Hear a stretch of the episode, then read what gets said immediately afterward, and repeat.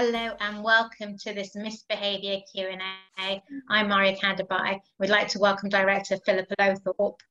Um, we will be taking questions all the way throughout, so please use the Q&A function and I'll take your questions throughout. We'll be live for about 45 minutes. Um, Philippa is a three-time BAFTA winner um, and Misbehaviour was in cinemas just unfortunately for a few days before lockdown, but is now widely available on many VOD platforms. Um, I'm sure most of you have had a chance to watch it, but if not, we'll be framing the Q&A in a way not to give away any major spoilers. Um, welcome, Philippa.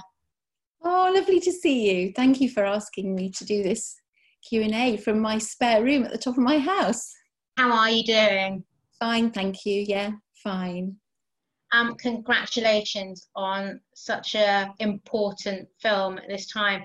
Um, just to set the scene for some people that may not have watched it, it's set um, in London in the ni- 1970 at the time of when the Miss World pageant was coming to London. Also, at the time, kind of when the women's liberation movement was kind of taking stride. Um, based on a true story as well. Um, so the story was brought to you by the producer Suzanne Mackie and the screenwriter Rebecca Frayn. I just wanted to know how they came across a story that I think a lot of people hadn't heard of before. Well, this this story um, first came to light on the reunion program on, on Radio 4. And Suzanne was in her kitchen listening to the program. And at the same time, in another bit of London, Rebecca Frayn was listening to the same programme. And they both had a eureka moment and thought this would make an amazing film. Um, Suzanne immediately, as all good producers do, and she is a fabulous producer, um, got uh, trying to find the people and, and trying to get hold of Jennifer Hosten, who was on that programme with um, Sally Alexander and Jo Robinson. And she got hold of Jennifer before anybody else managed to get hold of her and asked her if she would be interested in being part of our, our film. And so she and Rebecca set off on the long journey of development. And anybody who's made a film knows that films often take a long time to get off the ground. So, way, way, way before I was invited to be part of Team Misbehaviour, Rebecca and Suzanne worked on developing the script. And they um, met Sally, met Joe, and then years later, I was invited to come on board as well. But they did a lot of work and a lot of the heavy lifting, as it were, that you have to do before I was ever involved. Um, and if you've just mentioned some of the real life characters there, so Jennifer Hosten was um, Miss Grenada, um, competing in the Miss World pageant in 1970. It was the first time that Grenada had um, been part of the competition, um, played by Gugu Mbatha-Raw. Um, so other, other members of the cast include Keira Knightley, Rhys Ifans, Keeley Hawes. It is the most incredible ensemble cast that you could pull together of talent. Um, if we first of all go through that kind of really impressive casting process and how you work, kind of obviously basing all of these characters based on real life characters, how you kind of got everyone involved and engaged. Well, yes, yeah, so all the all the characters you mentioned are real life characters. So um, we worked with the brilliant Nina Gold, and she is a, a wonderful, wonderful casting director. Um, she is it has a fantastic eye. So working with her was an absolute treat on this. Um, and we first of all, Keira Knightley was our, our really our main character through Sally and Gugu. So both of those actors were approached virtually at the same time. And luckily for us, they both said yes immediately. So, wow, that was so exciting. And because of the subject matter, I think it just attracted people wanted to be in it. And Jessie Buckley was our first idea for playing Jo Robinson, and she said yes too. And and we it, it, and Keeley uh, came on board to play Julia. So it was like a kind of lovely snowball, gathering all these amazing people. And then the other thing that I really think is very important with casting is choosing all of the characters, not just your wonderful stars, but all of the characters who support are, are also very, very important to find. And um, a wonderful young actress called Loreece Harrison, who'd really never done anything before, played Pearl Jansen in our film, and she was a she's just a, a wonderful find, and and and she fitted in beautifully to this amazing cast that we had. Um, so playing Pearl Jansen, she played um, Miss Africa South. Miss so Africa was, South, yeah, sorry, yeah, Miss Africa South. That's okay. So obviously, kind of the film is multi-layered and kind of in geopolitics and racial politics and social politics and that's i think what's so compelling about it. Kind of is multi multi narratives but also from the point of view kind of multi-dimensional when it comes to mm-hmm. women's stories. Um, if we talk about that to begin with in terms of kind of all the the character obviously all the leads are these phenomenal women. Um, all from very, very different backgrounds and all fighting, in effect, very different causes. We have um, the women's liberation movement, so you have Keira Knightley and Jessie Buckley's character who are very involved in that, fighting kind of more for social rights, social rights within the UK. And then you have the contestants from the Miss World pageant who you know, each of them obviously from very different backgrounds, very different countries, but the two, um, the Miss Africa South character and Miss Grenada, obviously you know, fighting for racial rights and kind of also fighting for a different world to where they're from. A very long winded way of asking, kind of, you know, how you balance kind of all of these stories, just, you know, to show that, you know, there's a fairness kind of to every representation taking place. It was really, really important for us all working on misbehavior that we didn't just take one point of view. This this um, story was an absolute gift for a filmmaker because not only was it about fighting for women's rights, and this was the very first direct direct action of women's liberation, formed that year. The same year, we had the first black woman to win Miss World, and another woman of color came second. So the very facts of the story was an amazing gift to us to explore some racial politics, feminist politics, and you know it was, it was the heart of the anti-apartheid movement that year they were protesting too so that miss world 1970 was like a lightning conductor for protest. So it was a, a real gift for us as filmmakers and storytellers. And that's what i loved about um, rebecca's script when i first read it was the fact that she really did look at all of the questions from different points of view. And it wasn't just one lot of, of white feminists you know their view it was the view of the contestants some of whom came from very poor backgrounds and being in a beauty contest was what they could do to get out of their background. Or like for jennifer who was who actually came from a very middle class background. Her dad was a lawyer and her mum was a teacher I loved that because she wasn't from a very poor background. She was a really middle class, educated young woman, yet she had to enter a beauty contest to put herself on the map. Um, so it was it was just so interesting, and also um, Miss Africa South, played by Loreece, who, who's Pearl.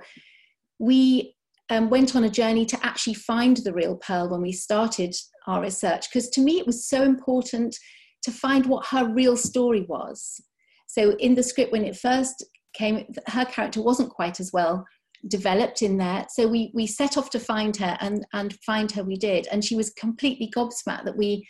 In, in this little tiny country far away from South Africa, wanted to tell her story.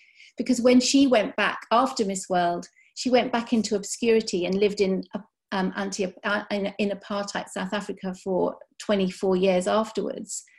So she told us all that information that's in the film about how she was uh, talked to by government officials before she got on the plane and, and, and how she had been intimidated by them and she wasn't allowed to talk to this person or that person.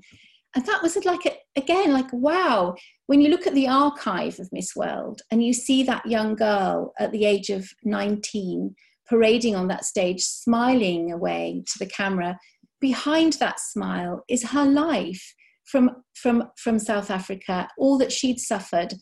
Uh, you know, and we don't see that, do we? So I, I absolutely loved telling the behind the scenes stories of those contestants, as well as the behind the scenes stories of our wonderful women's liberation women like Sally and Joe. Um, there and just the very notion of kind of what I loved is the idea of um, having they justified it in the film, but the notion of what beauty is and who defines what beauty is, kind of obviously as a woman of color as myself. Um, kind of the idea uh, that Western dictates on kind of on art, on culture, on the notion of democracy, and even kind of all the way down to what beauty is, um, is so ingrained that it's just was so special, kind of in that sense, kind of to have you know a representation of of other being, you know, so prevalent. That's so true, and that is absolutely what we wanted to celebrate. So it was uh, it was very important for me that I showed the beauty of Jennifer, played by Gugu, and I showed the beauty of Pearl. That was so important for me, and I, it wasn't just about you, you know women's rights, which was also very important to me too, but showing that beauty, exactly what you say about looking at those ideals turned on their head. I thought, yeah, I, I thought that was again a, a real gift for me as a director to be able to do that. I had quite a few questions coming already, so I'll go to those to begin with. Um, so this is from uh, Anna, oh, sorry, Anu, and she's saying, thank you so much for your time today. Please tell us about your choices, the decision making for the visual design of this beautiful film. What were your references and inspirations? Oh, that's a very good question. Well, my, a lot of my references were from photographers. I love street photography. And we looked at an awful lot of street photographers from the 1960s and 70s and looked at the, at the life that those photographers were capturing. Um, I particularly, I love a photographer called Vivian Maier.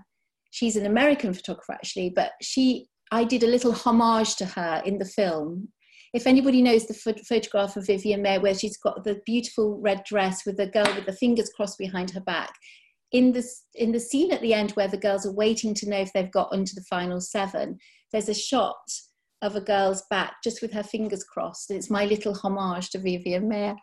Um, but that's we, we used we used a lot of street photography but also what i do i've just got it here here look this is my this is my um, bible can you see that? Yes. This is this is the Bible. This is some of my photographs.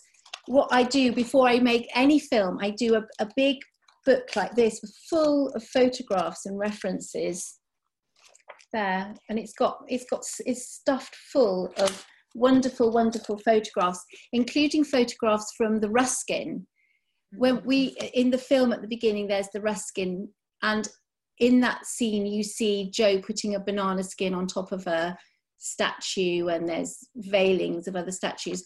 That, that came from our reference photographs of the real Ruskin event, where women in that event had covered the, the male statues up so that they couldn't see them with scarves and banana skins. So in this film, it was a mixture of real proper archive research and also finding the life that you get in street photography to make the film feel real and not too stylized. So that's how we did that. Uh, Anne, who's also said she's going to look up Vivian Maier now. There's also a great Vivian Maier documentary. Um, Roger Mayne, Roger Mayne is another brilliant street photographer, and Shirley Baker. Those are my favourites. I suppose I will have a question about that. So before I go to another, I just wanted to ask about kind of this you've answered it in part but establishing um, 1970. Um, kind of it's done so well, kind of it's done so subtly that it's not, you know, sometimes you have like a pastiche or a parody where it's in your face and you kind of like, yep, I know where I am, but it's so subtle and kind of in the ways that it's embedded in, um, especially I think through hair and makeup and costume. Um, and I just wanted to kind of talk to you a little bit about how you work with your um, hair and makeup designer first of all, in terms of special. Obviously, you've got such you know the archive and the wealth, but it, it's you know without it kind of moving into parody, um, how it was designed so it was kind of still relevant and real, but without kind of playing on what the notions of beauty were. You're so that's such a great question. I, I, you know, you could have made this film very, very stylized and very heightened because it's about beauty pageants. but I come from a, I love making things about real people and, and, and real stories. And so it was very important for me that, the, that all of the costumes and all of the hairstyles felt absolutely real. And Jill Sweeney, who I worked with on Three Girls and with and on other things, uh, but she and I come from a very similar aesthetic where wanting to make it real. And Jill is a brilliant, brilliant makeup designer and hair designer. So she and I went for that you know those hairstyles are heightened anyway look they've got you've still got the sort of end of the 60s those bouffant hairdos but they were they're researched meticulously by her but also um, charlotte walter who's the costume designer again she we all had that same aesthetic of wanting to keep it very very real and and that the clothes are crumpled and a bit messy and and a bit sh- little bit shabby around the edges and that the the beauty contestants shoes are a bit scuffed you know all those things. It's not it's not perfect. And that was very very important that it felt because it's a true story or based on a true story it was important for us it had that real life texture to it and it wasn't all shiny you know it was uh, it was and the same with um, christina casali the production designer she also really loved that sort of slightly grungy kind of 70 thing um, which isn't psychedelic 1970s, which is much later. So yeah, that, that texture and, and that atmosphere you get from trying to be a little bit real, I think.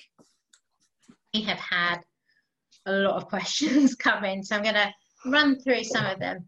Um, so Simon Smith is asking, I loved how you kept multiple major storylines clear and concise. How did you decide what not to include? And he's saying such as the John Thor link the John Thor link. Mm. Oh yeah, John Thor link. Well, he wasn't.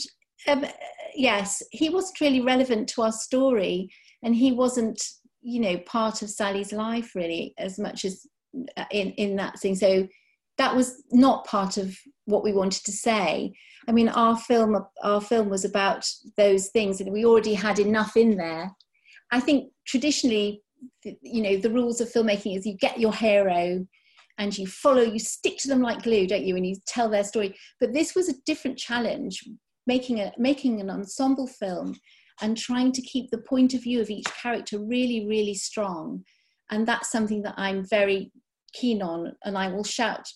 I shout about it all the time. POV, POV, POV, a point of view. Any sort of students who've talked to me or anybody, I'm always going on about point of view and that is really, really important, even more important when you're doing an ensemble piece and you need to get into the head of um, Miss Grenada, and you equally need to get into the head of Sally Alexander or Jo Robinson. And that's all about where you put the camera, who you're following, or are you in a close up, or are you just sticking back in a wide shot? You know, those things are very interesting and, and critical when you do something with so many points of view in to think about when you're planning it yeah no one's no one's competing in misbehavior for kind of you know when you're with every character you're with them and you're not and then when you move away it's kind of yeah it's done in such a beautiful way that um, everyone has their viewpoint and their say. Just coming back on when you were talking about filming just now um did you change techniques for each character? So subtly as an audience member it gives us a different indication of who they are. And if I, I think, I think I think that is true for for instance with the women's liberation women they lived in quite a chaotic way in their commune and their and I one of when I spoke to the real women they always talked about this great energy and that the fact that they thought they were revolutionaries and they were only young they were like 22 23 24 you know and they lived in this chaotic commune with everybody rushed in together and i wanted to capture that that life and so we used a lot of handheld camera work. We, we were always following um, Keira Knightley wherever she was going. It had a we wanted to have a lot of energy because that's what they felt like, and that's how they still speak about that time. With the contestants, they were a little bit more contained, a little bit more careful, a little bit more looking after themselves. So that had a different feel to it. And they were always being arranged into tableau. Um, our, lot of our scenes are from real life. there's a scene where all the contestants are up on the stage in a tableau and then all the press run in to photograph them. That came from a tiny snatch of archive that um, christina the designer and i found of these men literally herding in to all these girls stood up on the stage. And they were always being assembled like that. So to film that we wanted to make it feel like that herd of men were charging there like like a kind of i don't know like an army. And then you film it in a different way. It's sort of more like a spectacle but to feel we always had that element of surprise from using handheld that freshness.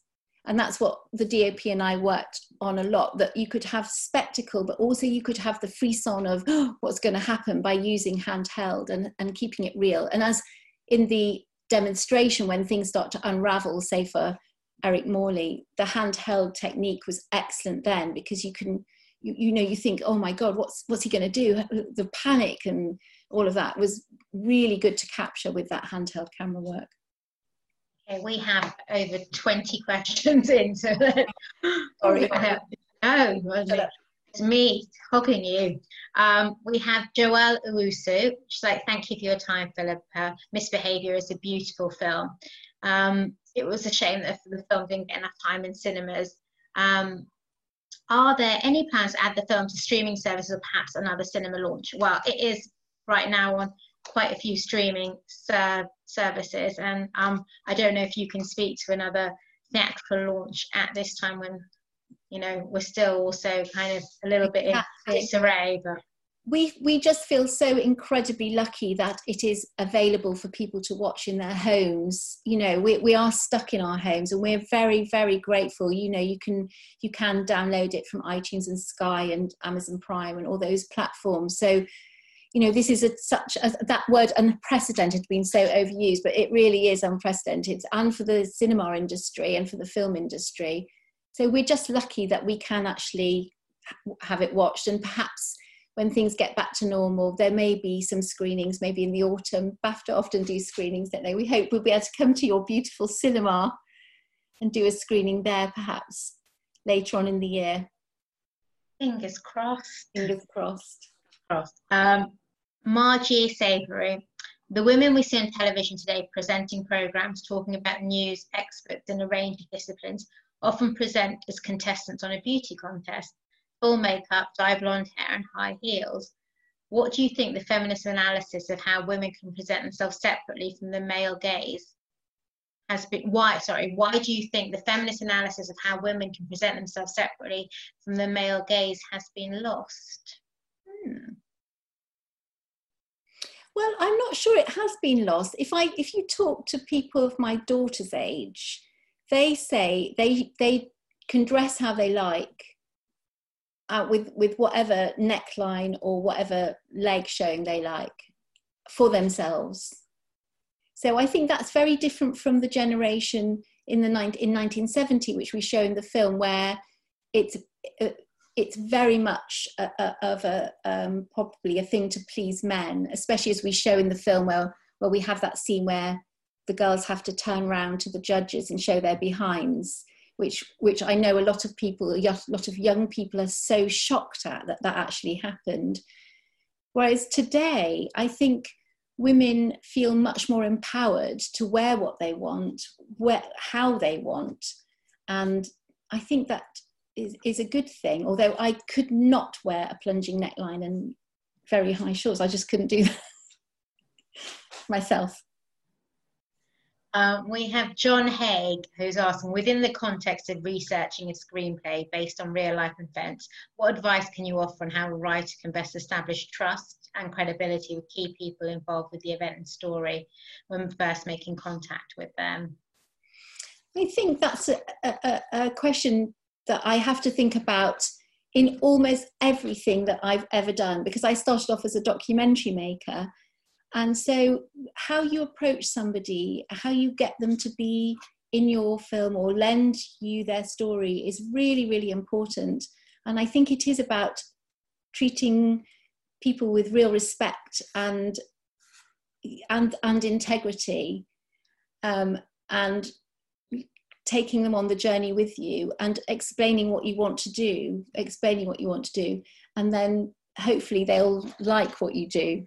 But it's still, I mean, like a misbehavior, it isn't a documentary, it is a drama based on a true story. So you you also have to take those real life stories and massage them into a good shape for a drama. If you, you can't let your craft um, be, leave your craft behind either. So you can't just verbatimly report a story and hope that it's going to make a good film. You have to choose the salient points that you want to make and what and you do have to choose what to leave in and what to leave out and um, on those salient points there's um, some very key pivotal scenes within the film and for not wanting to, well, not wanting to give it away for people that might not have watched it, but and um, they had a, real impact on me just as a viewer. Um, there was one scene in particular um, during the Miss World pageant where um, all the women uh, have to are asked to turn around. So you see all of them in their swimwear, but obviously just from the back, and it it, it was really shocking, and it was it was, and it's a thing that we kind of ordinarily, even today, we see every day. We watch so much kind of reality TV and we consume so many magazines of images of women in swimsuits and seeing them from every angle. But the way that you portrayed it in the film really kind of, you know, was, it was just, yeah, well, I can't think of a word besides shocking. It really was. And I just wanted to kind of talk about how you created such impact with an image that we see and we're so used to seeing every single day right now? I think it's because we of the context within which those shots were placed. So you have the, the 3,000 people that are in the, the theatre watching them, and then the row of judges. And it is like being lined up and judged. And that's what people do in magazines all the time on their own, isn't it? But when you've got it like that, it's like a parade of flesh, really. And what I wanted to do was put the female gaze on that shot, really. So we show that that scene, but then we also go around the other side of the contestants and show their faces and what they're feeling as they're being judged. And it really is being judged. And that is quite shocking. I think it's seeing those appraising eyes and thinking about those women being appraised just for their shape, really, is is awful, isn't it? It's like being like a lump of meat all of a sudden. And then seeing the even, you know, Jennifer, who Hosten, the real person, said that moment was quite horrible for her. Even though she'd bought into the beauty contest Miss World and she wanted to win, you know, that moment for her, she said was really quite horrible and made her feel really yuck. Um, and I think Gugu captured that in her face when we're gliding along there. Yeah, so, you do feel quite sick to your stomach when you're watching it. Um, we have a question about casting here. Um, hello, uh, I just uh, it's from Nadine de Carvalho.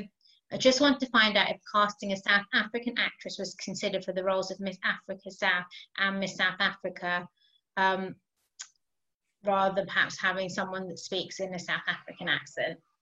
Well, we did. We auditioned a lot of people from um, who had who had come from South Africa or had connections with South Africa, um, but Loreece was the best in the end, Loreece had more qualities that we wanted for playing Pearl. She had such a gentleness and uh, a kind of delicacy, and her spirit felt like what I thought that Pearl was like, and having talked to the real Pearl. So it was it was really interesting. Yes, of course we did. We interviewed a lot of people from uh, South Africa, but she she outshone them in the end. So that was the decision to go for the best actress in that in that case. Um, I did actually watch an interview with um, the real life Pearl and Larissa plays her, and you're completely right. There is a, there's a certain um, there's a similarity kind of just in their um, kind of personality yeah. and the glint in their eye even. It's so weird. It's so weird that they have got that similarity. Um yeah it's uncanny. It's uncanny. I have a couple of questions about bob hope so i will read them both first. So claire ingham I love that you included the character of Bob Hope's wife and the belief she has one of the best lines in the film. Was she always part of the script, or was it just too good an opportunity to miss to see the effect on her too? And then the location of Bob Hope's house looked like Eltham Palace in Lewisham. Did you deliberately film there because Bob Hope was originally from Eltham before he moved to the USA? And that's from um, Amy Alon. Well, first of all, the easy question yes, it was Eltham Palace. Yes. No, that was just a fantastic location. So it wasn't anything to do with where he'd come from. It just felt we weren't we didn't have enough money to go to LA to film, so we had to find a location that was really snazzy near London, and that was that was snazzy. It was fantastic, um, and with with Dolores Hope, she was always in the script right from the very very beginning. When Rebecca's very very first um, scripts that she wrote, um, Dolores Hope was absolutely part of that. And I think that one of the things that I love that we did in the film was to see so many different female points of view. We have Dolores Hope and her marriage to Bob, and what what was it like to be the, the long suffering wife of Bob Hope, who had brought home Miss World from 10 years ago and set her up in a flat not far away from where they lived. I mean, that was outrageous, wasn't it? And to, explore that through her was excellent and also Julia Morley, another kind of woman in that era who was really treated like an equal by Eric, weirdly. Um, you know, even though they were uh, doing a very old fashioned thing, putting a beauty contest on or a, re- a real sexist thing, he actually treated Julia as an equal. And that was a very fun thing to portray in our film because she's she's a great character, Julia Morley and a very impressive woman in real life, actually, very impressive woman. Yeah, that's kind of the beauty in both those characters, kind of, kind of the Keeley Hawes' character you just mentioned, and Lesley Manville playing um, Bob Hope's wife. Um, again, you would think that you'd want, you know, traditionally you might view them and have a certain level of kind of um, disdain, but you don't when you watch them. You know, again, they're so well rounded, and you kind of buy into the world and kind of almost you know stick by what they're doing and you know they legitimize it in their own way mm. as well okay we have so also, many- lesley manville is such a fabulous actress and she she she nailed dolores hope and so obviously keeley did as well so so many questions um um we have alison drennan um so she's asking about the film and if it's there's um, if it's being streamed anywhere else other than the UK. I'm not sure if you know about that, but I'm sure we could find out. It, it will be streamed later in the year outside the UK. At the moment, it's just UK and Ireland. Um, this is um, from Ruhi Hamid.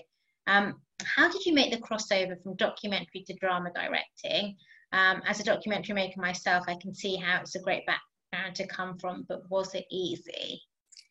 Well, I think I'm biased because I think some of the best drama directors have started off in documentary, like um, Paul pa- Pavel Pawlikowski or Penny Woolcock, or you know, so many uh, amazing documentary makers go into drama. And i think that's because documentary makers make very good storytellers because you're there gathering the information and then you have to weave the story don't you? So i think it's a brilliant background for drama.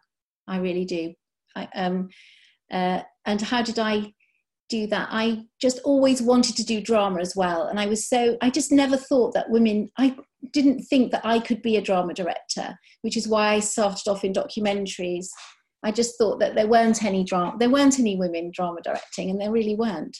So it was only when I started to see films by amazing directors like Jane Campion, and I remember watching um, An Angel at My Table, which felt so real and was about a real thing that I thought, oh, maybe you could, you know, maybe you could go and be a woman director doing drama. And then Beeban Kidron's Oranges Are Not the Only Fruit. I remember watching that and thinking, oh my God, that is what I want to do. That, that story, that real story, but done in a drama. And so then I thought, well, maybe I could do that. And then I was lucky that my documentaries got noticed and they were quite unusual and quite odd, probably.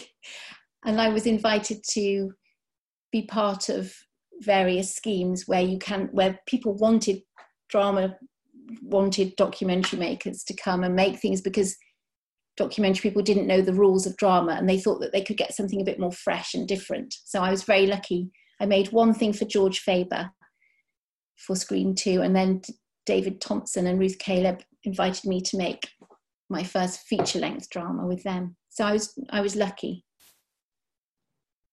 In that vein, and talking about mis talking with uh, about misbehavior, obviously based on true events, um, and uh, just there's a couple of conversations and that happen in the film that I kind of wonder. I'd love if they ever happened, but I just would like to know if they did. So there's one I, people have seen it, a particular conversation that happens in the bathroom, kind of post the Miss World competition with Sally Alexander, who's played by Keira Knightley, and uh, Miss Grenada, who's played by Gugu Mbatha-Raw. Um, did that conversation ever happen? I'm afraid it didn't. Sorry to disappoint you. But that's the thing about making a drama. When you're making a drama, even if it's based on a true story, you have to high, lift it off the page and you have to invent to really um, nail your story that you wanted to tell. But every scene in the film comes from a grain of real life. The reason we thought of that scene was Sally um, was uh, told us that she was carried out of the corridors by four policemen. And she said that they were quite manhandling her, and some of the contestants came out into the corridor and were shouting, Put her down, stop hurting her um, you know, she's not done anything wrong. And, uh, and so we thought, well, actually, it's a really good idea to have her meet Miss Grenada when she become Miss World. And it's actually, I think it's one of the most important scenes in the film.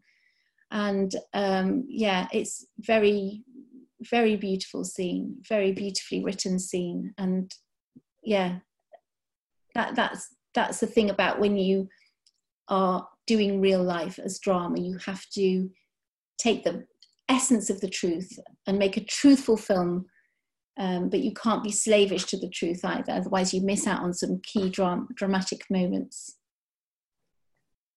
Peter darney is asking did you meet opposition in the development stage of the film um, being an ensemble um, pressure to stick to certain points of view um, and if so how did you navigate them? Well i was really lucky. I i came in at a stage where Pathé, um, Cameron McCracken at Pathé and Jenny Borgars had decided to make the film as long as we got the right casting.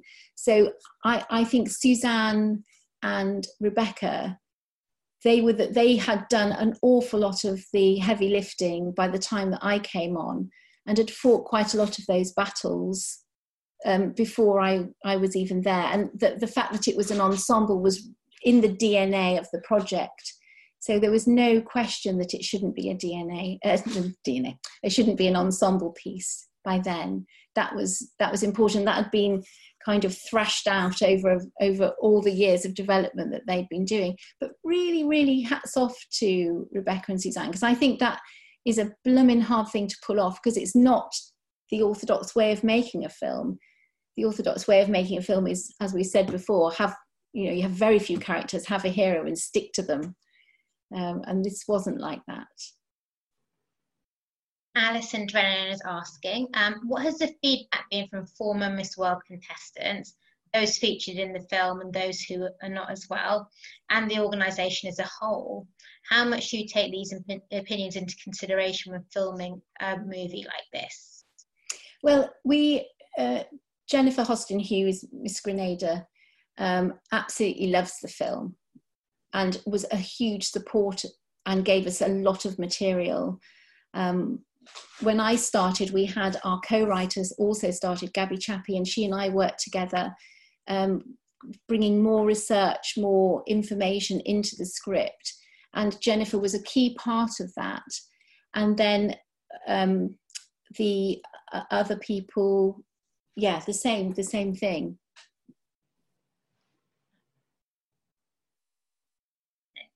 I don't think I answered the end of that question. Remind me what it was again. Scroll down. Ah. Sorry. it's okay. I don't think I answered the end. Oh. Got sidetracked on Jennifer. Oh, the the the beauty contest. The be- yeah, Miss yeah. World in general. The miss. So so the the two people who were part of our film, both Pearl and Jennifer. Yes, they've seen. They obviously have seen the film and were part of the research process we couldn't find the other lady. We, we tried to find Miss Sweden and uh, Miss UK and all those people. We couldn't find them. Um, and we, um, Jen, um, uh, Julia Morley saw the film after we'd finished it and really enjoyed it. She said there were lots of inaccuracies in it, and but she really enjoyed it. And she could she could see the spirit of it was meant in a very, you know, warm-hearted way to them. Did the uh, original kind of um, people that the film is based on, did they have a chance to come together at any point? Yes, many times. Um, we we the the um, women who lived in the commune, Jo and and, Sal, and Sarah and, and and all of those people came to the filming we spent ages sitting with them before we ever went filming, getting so much information from them about what their what the commune looked like, you know, uh, how we could embrace everything that they told us, even like what music they listened to. And also, Sally Alexander um, was fantastically generous with her time, and she met Keira Knightley, and they had a, a, very long conversation about what it was like. Same with Jessie Buckley met Jo. There was a lot of very, very good collaboration for us from the real women. And then we, we've obviously they've seen the film quite a few times since then, and we all came together for our wonderful premiere, which feels like a dream now. It feels like it never happened, but we all came together for the premiere, and um, Pearl and Jennifer met for the first time in 50 years at that premiere. Oh wow! It was very moving. It was very moving, very moving. And also the Libbers or, uh, uh, met them for the first time in 50 years. It was incredible. We all stood on the stage at the front of the auditorium and stood together, and the, all the all the women, the contestants, and the and the uh, women liber- liberation women were all applauded by the audience. It was such a lovely evening before the pandemic really struck. so I'm glad we were able to do that. Um, I won't give anything away for people that haven't seen it, but it is just so impressive that what all of those women individually have all done with their lives as well. Kind of 50 years on, yeah, it's quite a feat of what they've all achieved. Um, uh, we have Christina Bowen Green. Thank you for your insights. What themes interest you most and do you seek out when choosing what to work on? I think I love um, human stories and I love stories about women actually. I think I've made a lot of things about women. I've, it turns out, and I haven't really gone off to look for them, but I think those are the things that I'm interested in. Um, and I think there's something important I want to say. It was really nice that you introduced this film as an important film because so often, um, sort of things that are of interest to women are, are often considered sort of women's issues or sort of soft subjects. And, and I think women's stories get culturally demoted to sort of second class stories. Um, and, and that, they're sort of tantamount to being lightweight and, and of secondary importance. And I think they're not. I think they are important. And even though we tell misbehavior with humor and a light touch and it's funny and we can have so much joy watching it, it's got some really, I'm, I'm really glad that you've picked up on the important messages that are buried in there as well. Um, when I first started off Call the Midwife, I was lucky to be asked to be the very first director of Call the Midwife with, with Pippa Harris, who is, of course, um, a very famous person in BAFTA now. Um, and we, we made this piece, and then we were absolutely devastated when we had our first set of reviews because it really did bring out the worst in some people, male reviewers particularly, that they thought that this was a little light subject, probably because of the title. But to me, it was like putting women's issues right in the centre of the BBC One schedule at eight o'clock on a Sunday night. It was like a feminist act myself. I, I felt like I was storming the stage of the schedule doing that.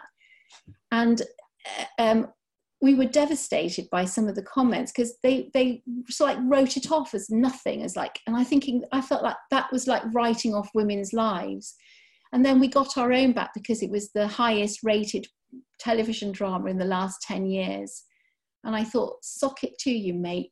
I, st- I, I won't mention the name of the male reviewer who i'd like to sort of take to one side at one point. But i think that's what i like about misbehavior as well. It is an important thing to celebrate those women from women's liberation who fought for my rights to go to university and to be a director that they weren't able to do. A lot of those women who were in the commune um, and people like Sally, not Sally, but a lot of those women had had to leave their families because their families didn't want them to have a career or get education and they were very much disapproved of. They lost touch with their families and they made their new family in that commune. And I think it's very easy to forget the sacrifices that women like that in the late 60s, early 70s did for us and what they campaigned for for us um, for later generations. And that was very important to me making this film as well, campaigning them. No, it's so important. The kind of very idea that someone dismisses call the midwife as just to do with women when the whole notion is you're bringing life into the world, bring all life. Exactly. It's ludicrous. Um, we have a question that mentions call the word midwife as well. Um, it's Victoria Aiken. Um, she said she had the great fortune of being seen by for Call the Midwife and said you have a phenomenal talent for telling women's stories. Is there a particular woman that has inspired you in your journey so far? Or a story of a woman that you want to tell in the future? Oh my goodness, that's very hard. That's a really hard one. I am I I am constantly being inspired by women actually. Um, whether it's just somebody who is like a wonderful you know mom in the playground with with other kids who's just a brilliant mom or somebody who's you know the amazing woman who's become the first shadow chancellor of the exchequer who was at the same college as me at university. You know, there are so many women to celebrate, um, and that's what we should carry. What I would love to carry on doing, um, making sure that women's stories get told, that women who often don't get a chance to tell their story, that they that they get told. It's important to be their advocate and tell them. I think that's why kind of said obviously the importance of misbehavior because even though of almost what 50 years or exactly 50 years on the world has changed a little bit so much of it still hasn't and kind of so much of what's covered in the film is astonishing that you know is still very prevalent um, today. Um, ooh, so many questions. So leona bourne is asking how do you choose the soundtrack for the film? Um, are there any particular of your favorites in there? Well, our soundtrack mostly for the film is, is composed by our wonderful composer Dick, Dickon Hinchliffe, who worked very hard to create the sound of 1970 for us. And uh, I, we really enjoyed working with him. My wonderful editor, Una Ní Dhonghaíle, who I've worked with on many projects, um, she and I spent a long time working with Dickon, um, sending him our scenes, and then he would give us tracks back that we would try. So yeah, so that that was a lovely, lovely experience. And then we've got a couple of found tracks in the film. I won't give them away if you haven't seen them, but mostly it's it's, it's composed music for the film. Letitia Cazo, um, so thank you for being here. Um, can you tell me a bit about your way of directing actors? She said she was on the set of Misbehaved for two days and she said she loved your gentleness. Oh, that's nice. Um, well, I actually love actors. I think they are artists in their own right. And they're not just people who you can just who just turn up and, you know, they are actually really clever people. And the, the one of the most wonderful things is being in the front row seat as a director and watching what actors do. So if you have an amazing actor, you just have to help them be the best of themselves and be a sounding board and gently guide if you need to and just stand back and film if you don't need to. And then with other actors who are very new, they need much more help usually. And then just making sure you have like an umbilical cord between you and them so that you are experiencing everything that they're doing in front of you and that you are the barometer of emotion what they're giving you and that's the job of a director is you're you're there you have to like unzip yourself and feel everything and if you're not feeling it then you can help the actor give you more and if if uh, usually they are but that's that's your job i think to be to bear witness to that performance and then nudge here and there if it's not quite right but mostly it is. With this cast I had, it was just like quite easy, really. They were so fab. Uh, we have Valeria Epifani. Said hello. Um, so with the UK re- release, we've seen a few deleted scenes that didn't make it into the film. I wonder how she knows that. Um, the scenes we saw really gave more insight into Julia and Eric Morley's relationship, um, and also an insight into Mrs. Hope. Um, how do you decide as a whole which scenes end up making the cut? Oh gosh, that's so hard. Those conversations um, with uh, my fabulous editor Una and I debate and debate those those questions. And often when we present our cut to our executive producers, they also have a view and sometimes they've got a really good fresh eye which maybe una and i haven't got a fresh eye because we've been at the coalface editing away um, and there's one particular scene that i know una and i absolutely loved with um, lesley manville. Um, it's an absolutely stunning scene and we both adore this scene and i'm very glad that people can watch it. And it was a, it was like having an arm chopped off not having it in the film. Um, but it, it came at a place in the film where the film needed to speed up and, and the and the propulsion of the film need to gather momentum. And our fresh eyes felt that we should not have that scene in and it, indeed when just extracting it it helps the film move more about the flow but i don't know i love that scene it's hard it's hard we have Nabhus. He said, I was so lucky to have been able to work on this film in the crowd makeup room. It was the most rewarding film I've been a part of. Oh. Everyone works so hard on set. Oh, he doesn't have a question, but just just wanted to thank you. So pleased to have seen so many of the artists um, being supported. Um, thank you. That's lovely. Thank you. so lovely. Aidan McCarthy says he loves your work, Philippa. Can't wait to see what you're doing next. And can you perhaps tell us a little bit about what you're working on now? I'm doing a very intriguing thing, and it's my one of my first attempts at non uh, real, non real. It's actual fiction. This is amazing. It's, it's written by a brilliant writer called Dennis Kelly, and it's called The Third Day. And mine, it's two trilogies and my trilogy has the wonderful Naomie Harris as its lead. And it's fab and it's really intriguing. It'll be out in September of, or, or September, October, I think. Think we've got time for a couple more questions. I'm so sorry, there are so many. So if I haven't got to your questions, I apologize. Um, Audrey Lemignon has said, I love the film, the story, and your style. Could you please tell us a little bit about your career? Um, how did you get started?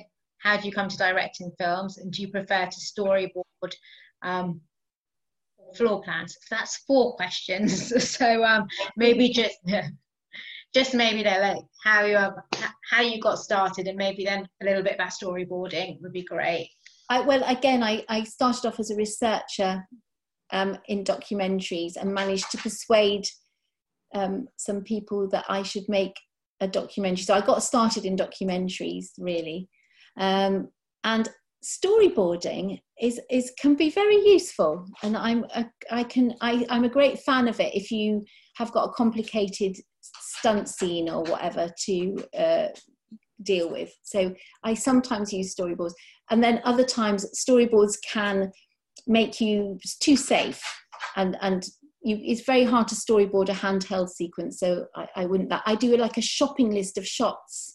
I have a notebook and i write every single thing down that i need to shoot that day. And i tick it off. Like like just, just going shopping to the supermarket. Just write down your shots we have patricia tyndale um, then given that the film is based on real um, events and real characters, um, clearly casting actors are required to find actors to truthfully represent them. Um, therefore, the casting process is crucial. Um, so she said she wanted to talk about how you worked with Nina Gold and what it is that you look for when choosing a casting director.